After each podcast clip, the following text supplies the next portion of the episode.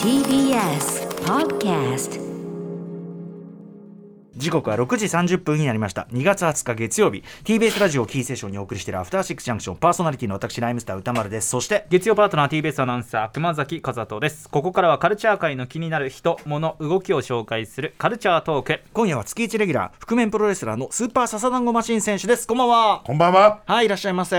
よろしくお願いしますよろくお願いし毎月お世話になってますスーパーササダンゴマシン選手のご紹介を改めてしておきましょうはいスーパーササダンゴマシン選手は DDT プロレスリングに所属する覆面プロレスラーでありながら家業である堺世紀株式会社の代表取締役社長でもあります愛読書は石田イラさんの池袋ウエストゲートパークシリーズこれもご紹介いただきましたそして自腹で放送枠を購入した BSN 新潟放送のラジオ番組スーパーササダンゴマシンのチェ・ジバラのメインパーソナリティも務めていますまさに文武両道の男ありがとうございます。はい、えーそんなスーパーサザンゴマシン選手前回のご出演は1月23日ついに完成したプラモデルスーパーサザンゴマシン、えー 12分の1キット販売までの道のりのお話を伺いましたその後売れ行きといかがでしょうか あのですね、ん我々がの想像をはるかに上回 る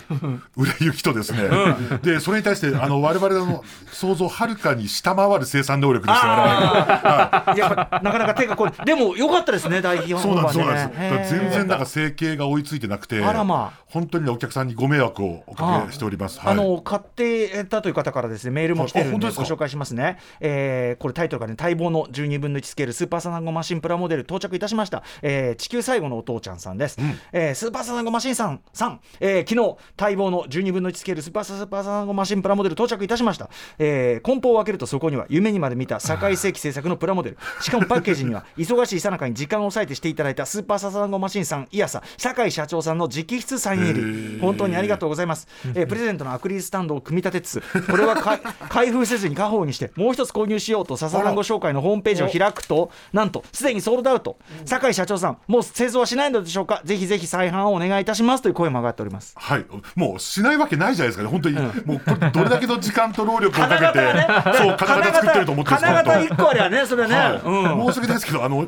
あの1万個、2万個は売りたいですよ、本当に。はじゃああのこれはじゃあ本当に順調にとい。いう、ね、そうですね、あ展の開ですね23日ぐらいからまたちょっと注文を受け付けようと思っております。はい。あのただ各地から上がっている声がですね、は意外と組むのがむずいっていうあららららららららら、おっしゃる通りだと思います。本当なんですよあの、結チ構ーク玩具なんで、はいあちいやいや大人のチーク玩大具人のチーク玩具なんで、はい。ねえあのー作例のね、あのーつまり作ってある例の塗装例のラムライダーさんの塗装も実はめちゃくちゃ手が込んでるということがねいやそうなんですよラムちゃんだれによって判明したもん、ましたもんねあの肌色の下にちゃんと下地のんあれを塗らないとああはならないんですってねいや、なんかもう、僕もどうやってるんだろうってわかんないぐらいで。うん、ホはいホットトイズの塗装をねモモデルにしたって言ってるんですよ。出たそう言ってましたうんね、確かに。。凝り性の男ですよねぜひ天才なんですよ皆さんわざわざ組むならねぜひぜひお願いしたいということです。熊崎君もね今日までに組み上げようと思ったらちょっと難しくて。ちょっとね、まあ、8, 割 8割ぐらいのところで今止まっちゃどってこますどこが難しいどこが止ま足りまからす行ってまず足で結構難しかったんですよ、僕的に足で難しい足で難しくて頭から言でってくださいよ本当に。頭をで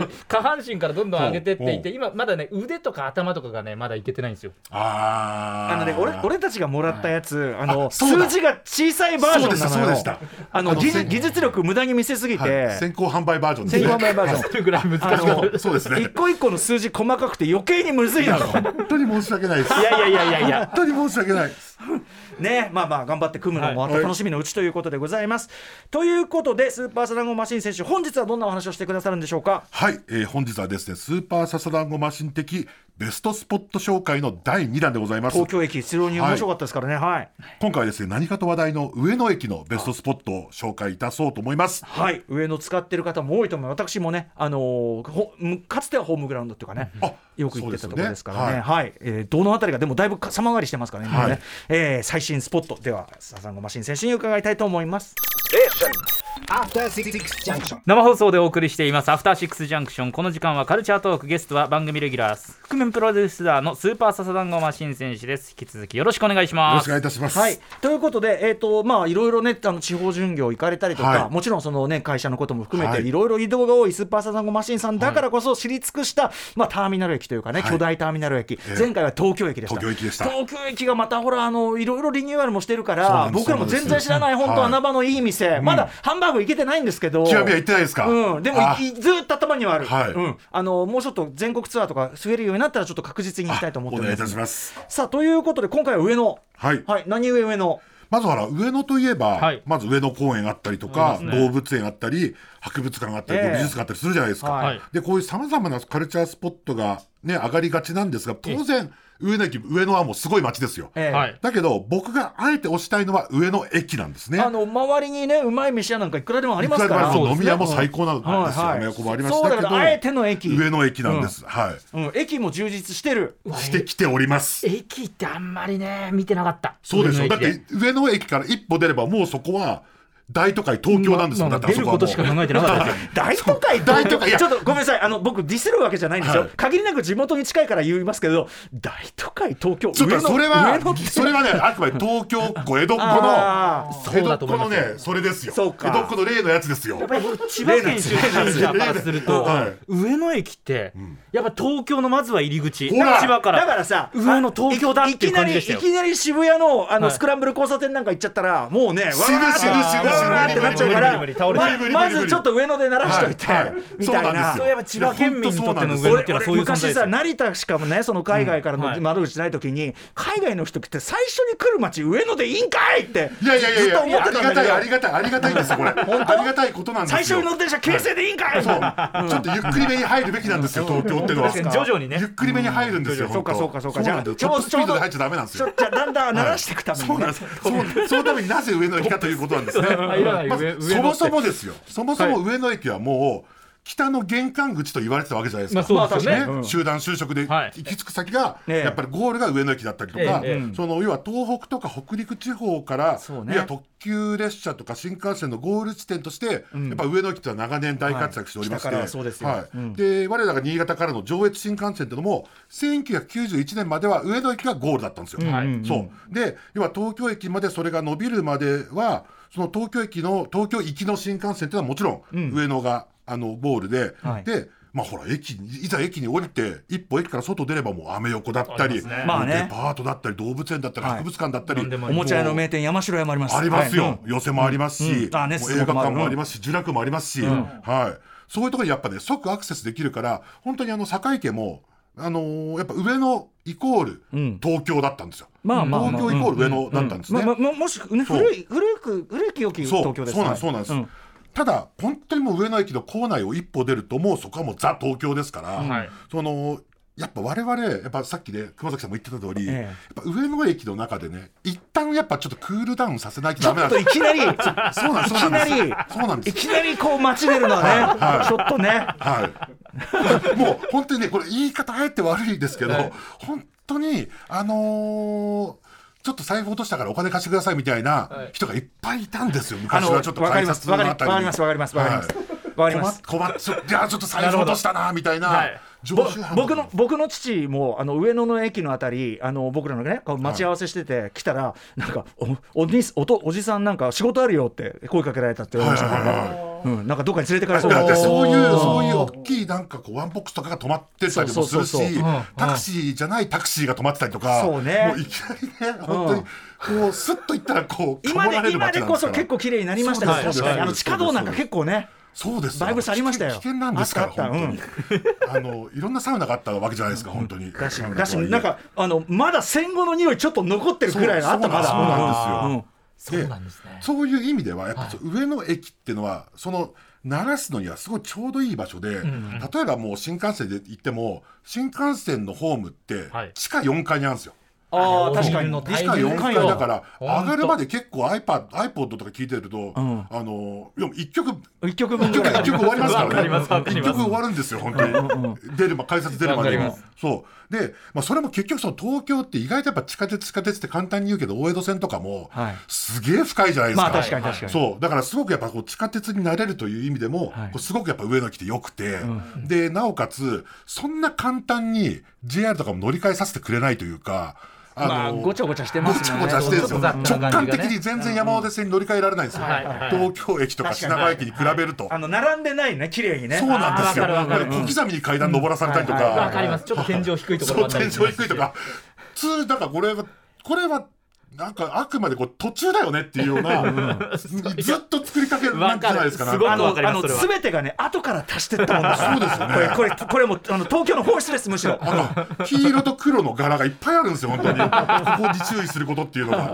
わかるなえキュートまでもいまいち生き方が分かんないとか、それすごいこう難しいんだけども、それやっぱそういうのとか、あと地下鉄ですよ。はい地下鉄、皆さん当たり前のように銀座線とか日比谷線乗り換えてるけど、絶対分かんないんです、あれ本来。あまりにもアナウンスがなさすぎます。ちょちょっと離れてますしねは確かにうんい、ちょっと分からないです入り口があまりにも不親切。あの知らないで言ったら不安になるね途中でねわかこんならないわんですよけないって思っちゃう感じこだんなね低いとこから入らないでしょ、みたいだからな。この間の俺が新宿西口で迷子と同じで違う管轄同士だから不親切なのよエ力レがベーターなんかエスカレーターも絶対なそいうでそすうかそらうそうね。そう本当にうんありまスすーあツケースりだますから誰も持ってないと思ってるんで すから。でそれぐらそういうい。人が行でくも街でも上野ってやっぱそこで一回ちょっとやっぱ頭考えさせるんですよね、もうね。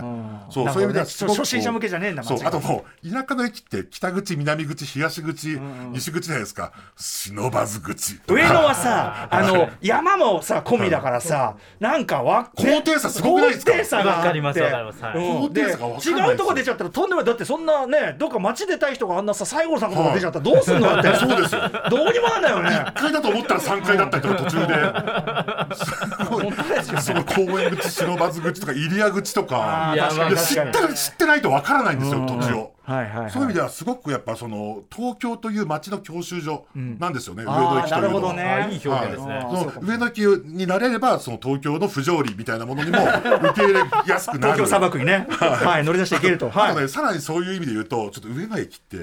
っぱ地方出身者から見たら、同じなんだけど、東京の人から見たら違うってことがいっぱいあって、ほうほうほ例えば、エキュートとアトレとかって、はいあー駅ビルね。駅ビル、要は駅のショッピングセンターですよ。はいはいエキュートとかアトレとか、僕らからしたらもう同じ駅の洋食屋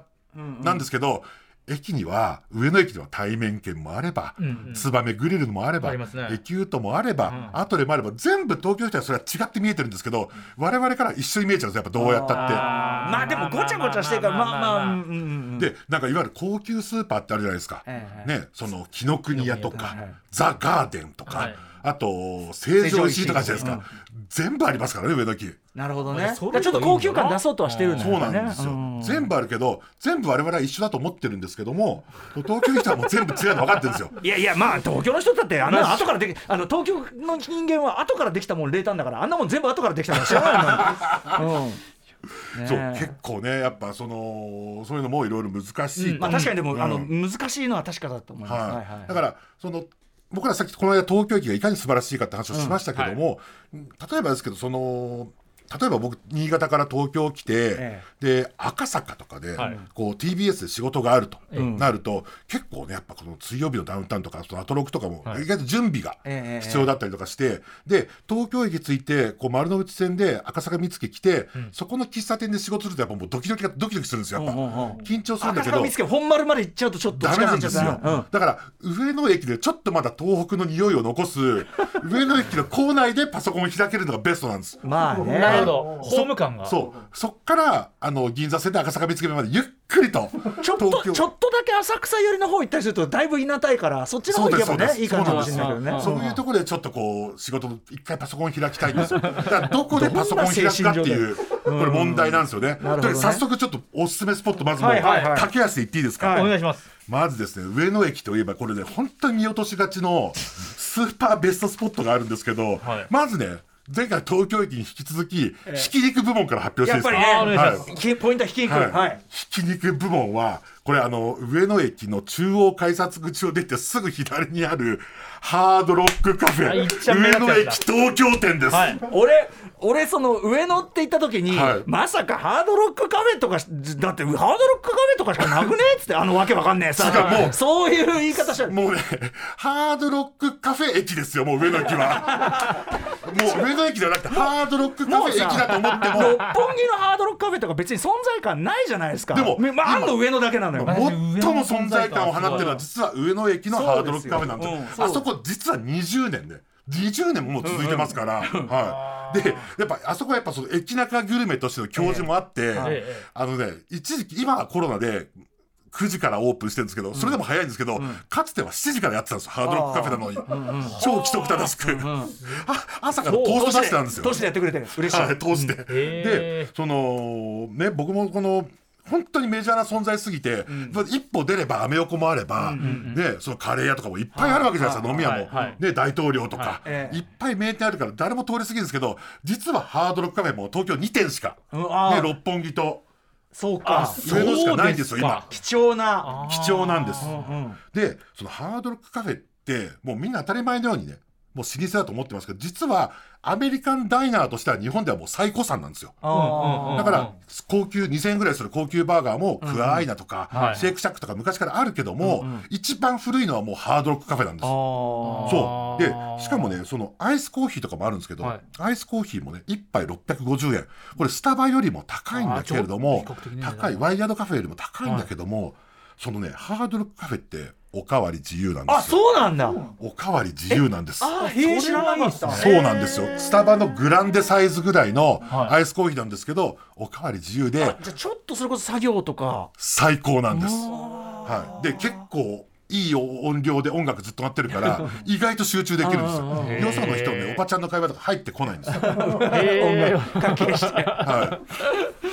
うんい、でうんあでそうなどんだこも喫茶店混んでるけどハードルカフェはパンパンなんとか並んでるなんて誰も見たことないですから本当にそうねハードルカフェに人が並んでる見たことありますないでしょ やっぱそのあのさだからその、うんなんかちょい高なイメージもあってその上野においては、はい置き場所としては中途半端なことが功を奏してむしろそうなんですよ。穴場になってるわけですね穴場中の穴場なんですよ。で、えーでね、僕今日、あ、久しぶりにちょっとパードロックカフェちょっとやっぱ行かなきゃなと思って、うんうん行ってきて、はいでね、やっぱハンバーガーやっぱ高いんですよ。うんいくら2700円した高の。バっーベキュー、バーベキューベーコンチーズバーガーっていう。だけど、2700円なんですけど、死ぬほどうまいんですよ。うまいへーすげえうまいんですよ。すげえうまいここまで数年食ってなかったんですけど、なんかへーね、ハンバーグってさ、あのパテ、はいはいめちゃめちゃうまいんですよ、これもう。へえスーパービーフですこあれあんまりそのハードロックカフェうまいみたいなさとこで行く印象ないけど、はい美味しいんあだのね、なんならね、あの上野駅内の飲食店の中で、食べログのポイント一番高いぐらいです。あそうなんだ、はえみんな知ってんだそれ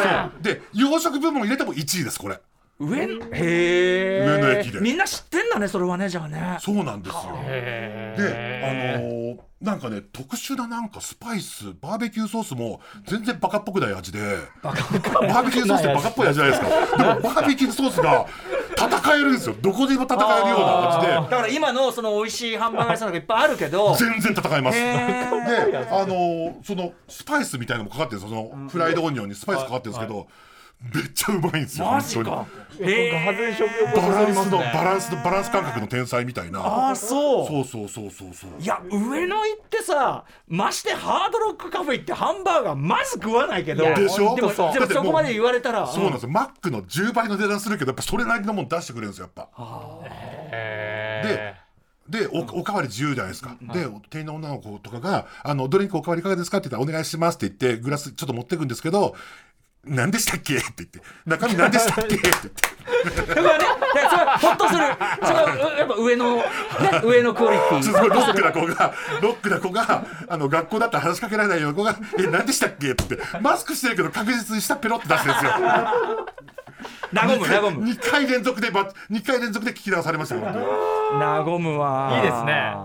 ということでひき肉部門、え実は穴場、えアトレ上のイースト1階にあるハードロックカフェ、まあ、入り口ね一番目のところにあるんで、はいもう間違いようもないそうなんです。さあちょっと駆け足でいきましょう駆け出しますか、ちなみにあのね本屋部門もすごいんですよね本屋部門本屋部門もすごいんですよこれは本屋が意外とあって今駅の本屋どんどん潰れてるっていうじゃないですか、はいだけどアトレにある三省堂と、はエキュートって駅の構内にあるプラネットっていう両方をめっちゃ1万冊以上平気でありそうなそんなでかいのめちゃめちゃでかいんですよ三省堂入り口2つありますからねちょっと場所は分かんないなあのね、わかんないでしょ。あの、入って、ゴディバとザガーデンが中央改札出あーあるてよ、すぐ右手に、はいはいあの、ザガーデンと、ゴディバあるんで、その右入っていくと、その突き当たりにあるんですよ。全然気づかれないです、ここれこなんかさちょっと最近まで工事してたところですよね、はいはい新しいですよねこれねあ意外と前多分違ったかもしれな前い。で違う本屋があってあなくなったここも本屋なくなったんだと思ったら、こんなものができてたんですねビッグ三省堂があります。でかっはい。あと、へー駅中のプラネットもでかいですそけうなんどだ、あの、改札入んなくても大きい本屋が。あるってここすごいもう要注目です、はい、アトレ三省堂エキュートプラネット、そして駆け足でもう一分もぐらいいくトイレ分も言っときますかトイレ分お願いしますやっぱ大ね事やっぱ新幹線やっぱ上野駅どんどんトイレきれいになってますけれどもそのやっぱ JR 内はねやっぱ混んでますそりゃそうとにかくはいはい混む東北の玄関口ですから、なのでそのねあえてどうせ僕らはこの赤坂見附行くんでその地下鉄乗るじゃないですかだからそこまで頑張るんですよちなみにハードロックカフェのトイレも綺麗な んですよ、ハードロックカフェの中のトイレも綺麗なんですけど、その一回出て銀座線の改札の中のトイレが綺麗なんですよ、へえ銀座線綺麗結になって構ますからオねリエンタルなんです、へえオオリエンタルオリエンタルだ結構オリエンタルな感じするんですよその要は上野のねなんか美術館とか動物園っぽい感じを出へーしてきてるんですよこれ一昔二昔前だと上野はもうねその公衆トイレゲロだらけでしたよねやめてやめてやめて飯飯食ってる人いるやめて羊前やめてやめてほんまだから分かる分かる分かる本当に綺麗なんですよ俺トラ俺トラウマになった箇所何箇所もあるもん、でも今こんな感じなのね綺そう麗なだんですめちゃめちゃ綺麗なんですよもう駅自体が超綺麗ということ銀座の銀座線の上野駅はこれやっぱ30分じゃ短いのかもね、こう黄金コースはねね。そうか時間うなんですね、んちょっとこれは特集かもね。ハードロックカフェ特集ですかそこいいあでそうもだあのねまいやアメリカのハードロックカフェ今とんでもないですから今そうなのはどういういいや今全米ナンバーワン収益率カジノになってるんですよカジノハードロックカフェってハードロックホテルっつってそのグループがもうカジノとしても世界中を席巻してるんですよ。ハードロックカフェ特集か。はい、か上の特集。ちょっと聞きたいんですよ、ハードロックカフェについて私いろいろえと。はい。あ終わりだ。はい、もうね、時間が来てしまいました。最後にスーパーサナゴマシン選手からお知らせ事などお願いし ます。 すいません。とにかく上野駅のハードロックカフェ、 皆さん行ってください。あの、今日行ったんですけど、あの、昨日レッチリのドーム公演あったにもかかわらず、レッチリ一曲もかかってません でしたよ。あのね、レディー・ガガとコールドプレイがかかってました気よ。が利いてない。コールドプレイがかかってました。はい、お知らせ、お知らせ、ほら。あそれお知らせでいいんですかあの ?DDT の興行が今週末あるので、ぜひ見てください。はい。あと、えっ、と、チェジバラね、はいえー BSN 新潟放送で毎週日曜深夜1時から放送されております。ラジコプレミアムで聞くことできますので、よろしくお願いいたします私、プラモデルも今、げえー絶賛再販頑張り中ということで、ははいい、ございます。ということで、ここまで、伏線、覆面プロデューサーのスーパーサザンゴマシン選手でした。ありがとうございました。ありがとうございました。 After Six Junction.